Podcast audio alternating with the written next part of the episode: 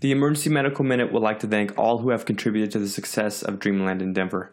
This includes our speakers, sponsors, volunteers, and most of all, our listeners. Without your help, this event would not have been possible. If you would like to donate money to the Emergency Medical Minute and other organizations combating the opioid crisis, such as the Colorado Consortium and the Harm Reduction Action Center, go to our website at emergencymedicalminute.com. If you were unable to attend Dreamland, you are in luck. We are hard at work editing audio and video from the event for you to enjoy and share with your friends. Stay tuned. So I was going to take a minute to talk about probiotics, uh, health or hype. So, uh, how many here uh, use probiotics? Sometimes. Sometimes, yeah. Um, so, uh, probiotics in general uh, are living organisms that are taken as a food supplement uh, that have purported health benefits. Uh, generally, they're bacteria um, that have uh, thought to be have a crucial role in sort of the gut immunologic response and gut health in general. Uh, the nutraceutical industry has seized on this sort of general concept uh, and now one in five Americans does take uh, probiotics. Generally healthy, uh, but what's the data and specifically uh, what's uh, a, a role of probiotics in sort of the emergency management of patients that we take care of? Um, so, as far as the things where the data is most validated uh, for antibiotic associated diarrhea, uh, and C. diff prevention.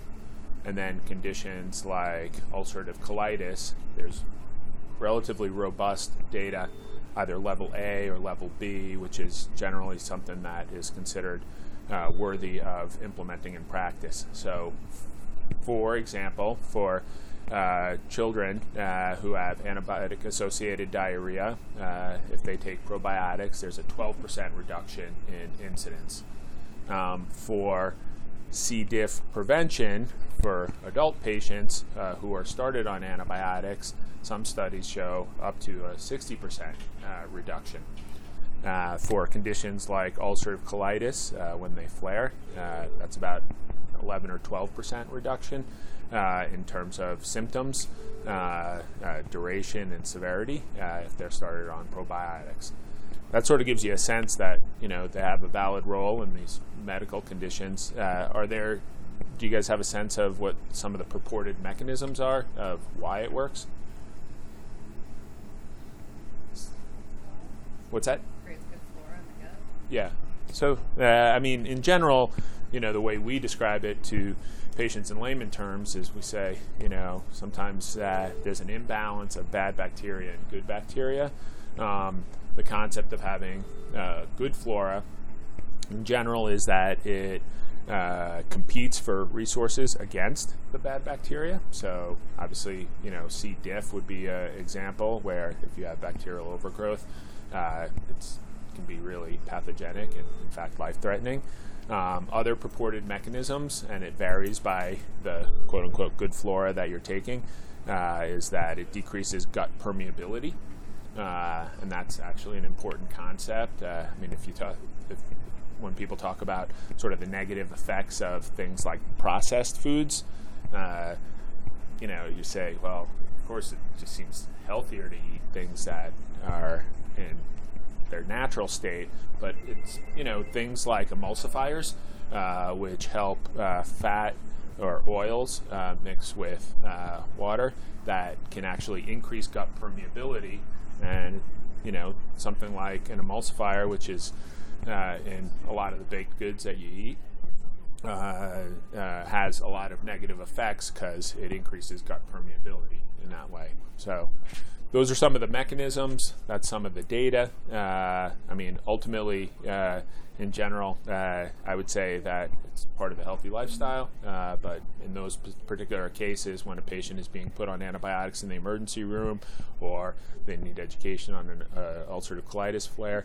um, there there's definitely valid evidence that uh, shows demonstrably improved patient outcomes when their probiotics are utilized. Cool? Yeah, question? Um, is there any data about what kind of probiotic? Like, is there one that's better than another? Because there's so many products out there. Yeah. Uh, so the brief answer is yes. Uh, uh, the more complex answer is that you know there's generally three uh, uh, probiotics that are uh, utilized mostly: Lactobacillus, Bifidobacterium, and then Saccharomyces. Um, there are sort of cocktails of bacteria that are used in uh, studies uh, for like the ulcerative colitis uh, flares. Um, so, you know, it's sort of study dependent, uh, but in general, uh, those would be sort of the three most common. I think that you know, lactobacillus you'll just sort of see in like yogurt culture, like Right. any yogurt that you eat. Um, so that's that's sort of the one that's most established. But each of those bacteria, the way you, uh, just sort of reading about it briefly, uh, has sort of a different benefit uh, Yeah. and could have a different uh, uh, potential pathophysio or uh, physiologic mechanism that could help a particular disease process. And then there's like a lot of um, written stuff out there saying that you know a lot of the bacteria gets killed in your with when it goes into your stomach because of the acidic.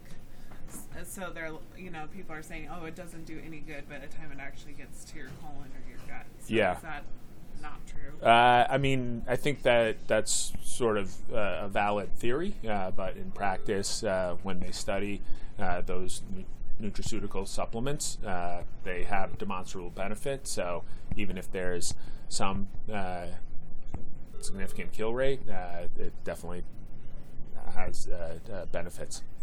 Yeah. Cool. Thank you. Yeah.